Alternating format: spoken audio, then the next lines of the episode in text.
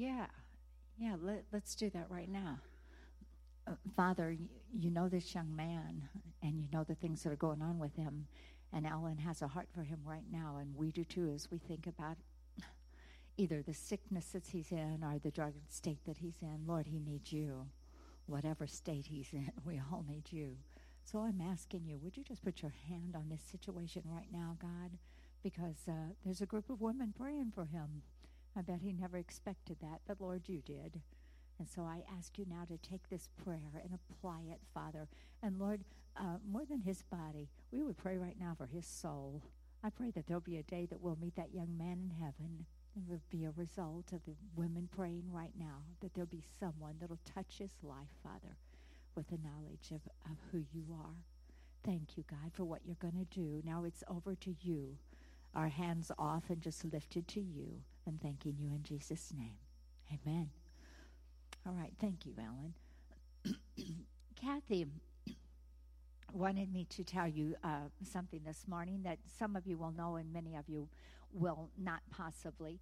Uh, she's dealing with a, a, a, spot in her breast that is malignant, and it is uh, stage zero, but it is that kind that is it's hopefully encapsulated, but little pieces. I don't know exactly how to explain it to you. She is going to have surgery on January the 2nd, and I would like for you to remember that date, please. And then also after that, she's going to have radiation treatments, is what we think right now. This is a kind of cancer that is very often, most often cured. Uh, 95% chance that it is there, collected, and, and can be taken care of. But uh, we want you to pray about that. And at the same time, remembering that there are a lot of little children and grandchildren in that family, and they're not talking about it to those children. So, what Kathy is asking, I think, is just that she knows that this is her family here, that you are, and she would like for you to pray for her. She is not at all afraid. She had three days to deal with it just like Jesus, three days, and then the resurrection. And that's kind of how it was for her, too, and she's not at all afraid. However, I don't think she'll mind one bit if we pray for her. So will you please do that and remember her? And don't forget, all right, and the, the things that she has coming up. Lots of family support there. That's good, but we always, always want our sisters in Jesus to pray for us. So, okay? Yes. Mary is having. Okay, Mary called me a couple of days ago and said she, that it had been canceled and that she would see me this morning, but she's not here. So is it back on again? Okay, so it might be back on again. So those three were gone. She told me last week she would be gone for that. A liver biopsy. Okay, and yes, Mary's very worried about that. Of course she is. So we need to pray uh, for good results there, and also that God will give her peace. Gosh, what happens in my head is so often so much worse than what happens in my body, and I'm so aggravated about that. It's not the way it's supposed to be, but we have to deal with those things, don't we? All right. All right. So here we go. Are you ready? Shift gears with me. Saul was already miserable. He was king and he was finding it a miserable position. And it was going to take his sanity, literally. It's going to do that. Uh, my daddy used to talk about playing King of the Mountain. Has anybody ever heard of that? and they would find a big pile of something, and all the boys would try to pull each other off. And the whole thing was take down the person on the top and put yourself up there. That was what they did. I want to tell you something the top is not a place of peace. You know that, don't you? You got that figured out? Be careful about what you think you want. Don't seek position. Don't go looking for it. If you have it, make sure it's because God gave it to you and ordained you for that. And understand in God's eyes, there are no big or little positions, there are just ordained positions. Work for Him that He has picked you out to do. Poor old Saul. Because once he tasted power and position, he held on to it with a death grip. And he lost everything serene in his life trying to keep it. Is there anybody here that wish you were the president of the United States of America? no. How, how about a senator? No. No, I don't think. I can remember when we used to say, honey, maybe you'll grow up and be president one day. And now we look at that with big eyes and think, oh my goodness. Oh my goodness. Could there possibly be enough appeal in that job to make up for the lack of peace that is there? My question to you this morning is one that only a Christian could really understand. Here's my question to you Would you rather be a king or a shepherd? Nobody admires shepherds except God. Except God. And you know what happened? Suddenly the glory of the Lord shone round about them, and there was a multitude of the heavenly host praising God and saying, Glory to God in the highest, and on earth peace, goodwill to men. He was doing a show for shepherds, their own private showing of glory. It was amazing. The curtains of heaven just pulled back, and then there was this multitude. He got they got to look up into heaven because there, every part of the sky was angels crowding each other, singing in perfect pitch, rejoicing because now the Prince of Peace had come. And they were saying, Peace on earth, goodwill to men. Peace on earth. Where is it? What is it? It, it isn't the absence of war.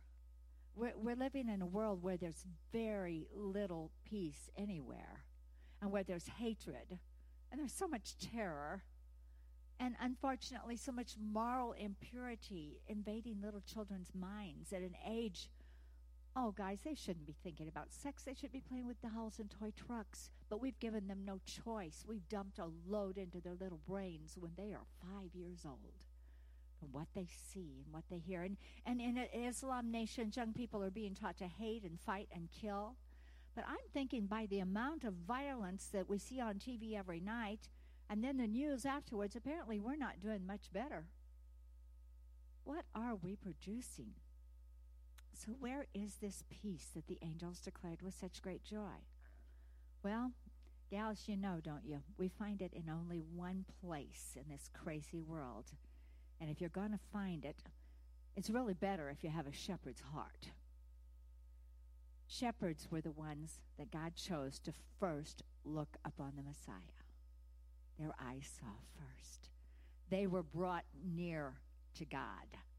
I think that should be the very definition of the word peace. How about that for a good definition? Near to God. Yeah.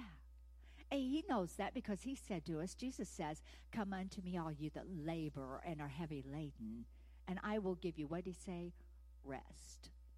Don't you equate that with peace, don't you? So here we are. Near to God is peace, only a shepherd's heart.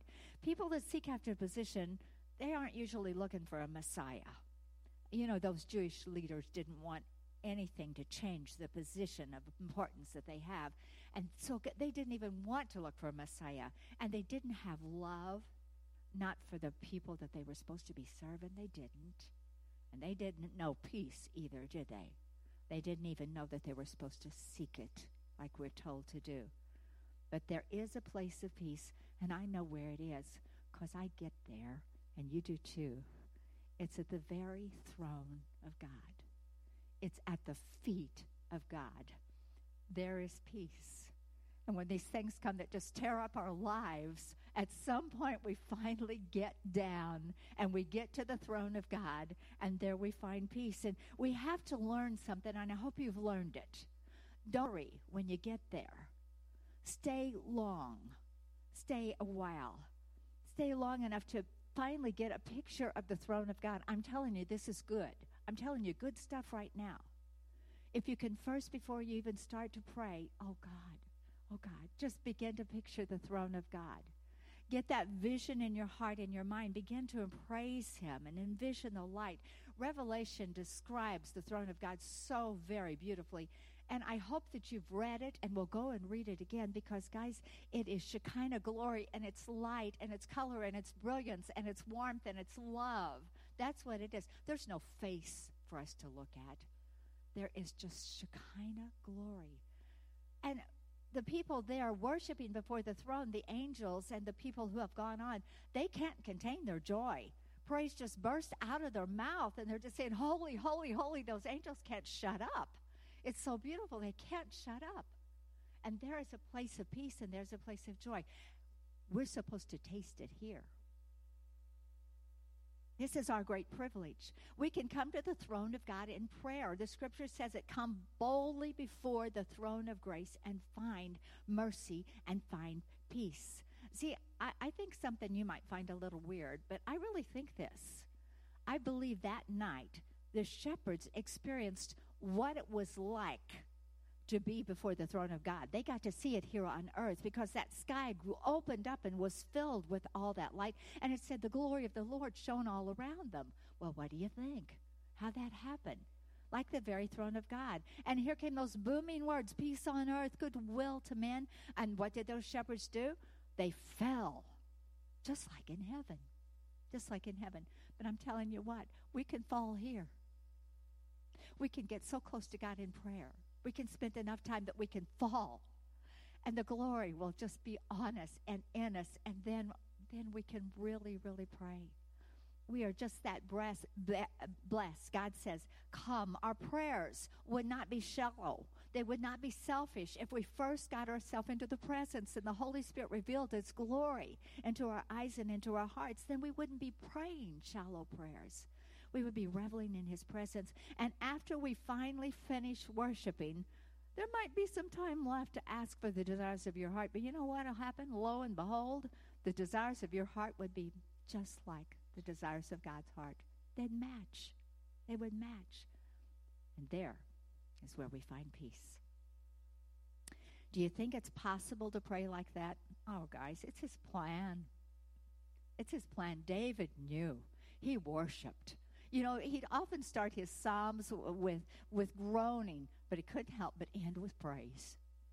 He just couldn't be before God without ending with praise. Poor Saul. He's not going to have any peace that we're going to find through our study of him because his world is filled with striving. Self, me. He'll call on the Lord only when he's in desperate need. We live in a striving society, scrambling to the top this is what we see around us stepping on anybody on the way up, putting others down. It's the new norm. Find as many bad things as you can, play out the hatred. In the media every day, our, our, our poor children won't even know there's another way to live, never understanding that peace comes in loving your fellow man. I want you to make a connection.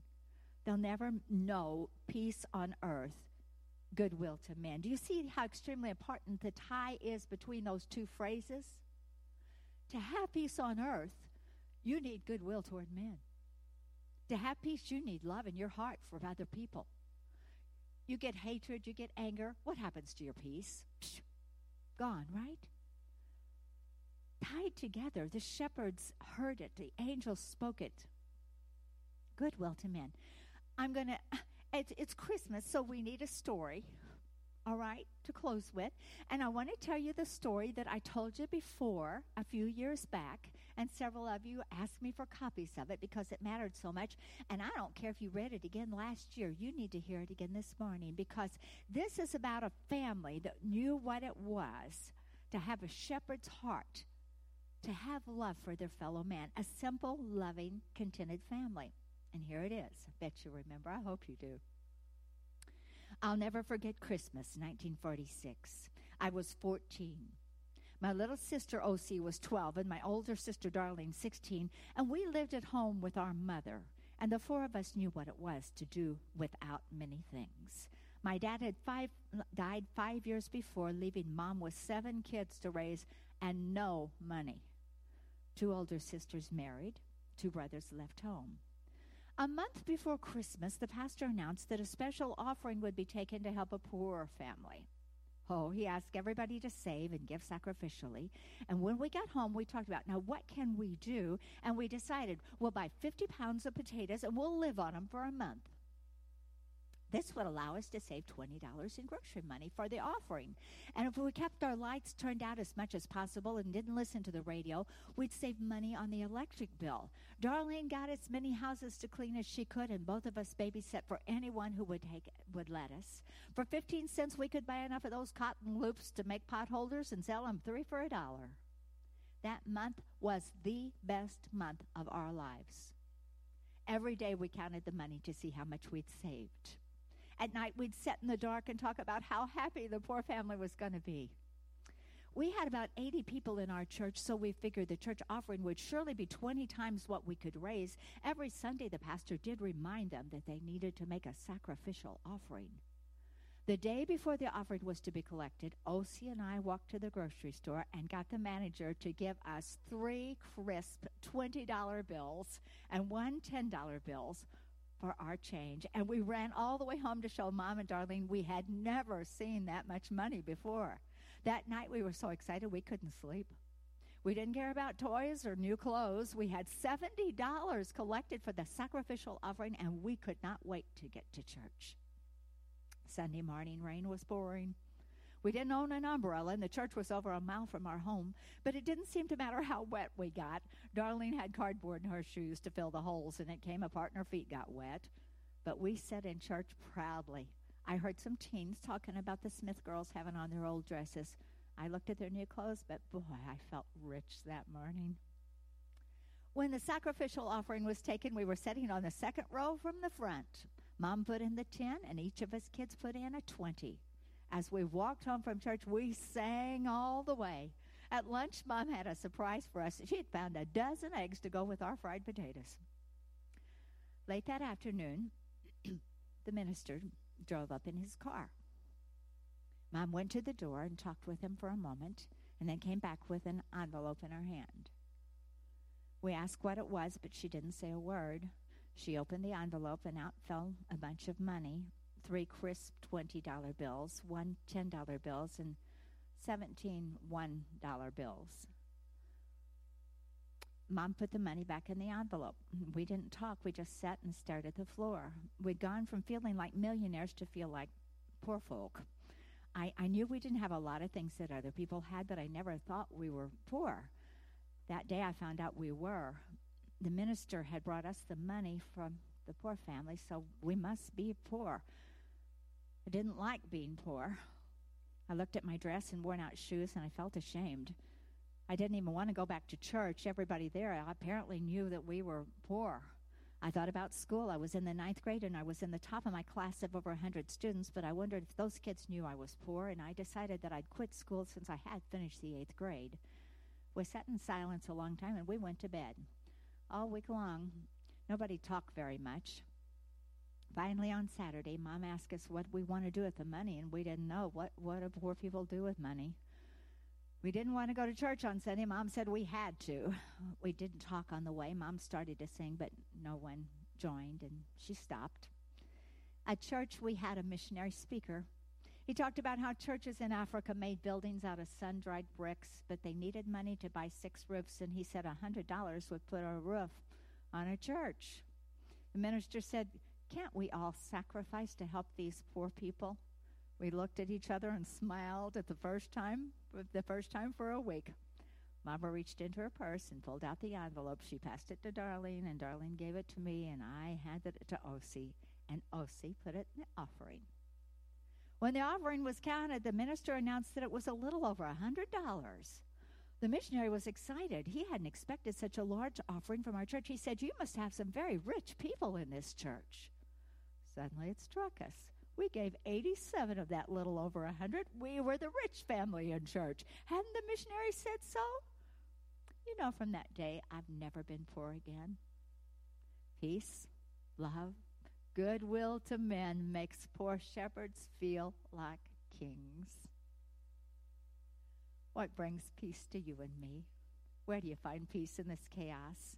How about how about right here this morning? How about this? Among other grateful, delighted believers in the Son of God. Here we are, me and you together, celebrating a little Christmas before Christmas, thinking how God opened up heaven and poured it out all over us, just like He did those shepherds. He gave us Jesus, His own Son, a Savior, Christ the Lord, peace on earth.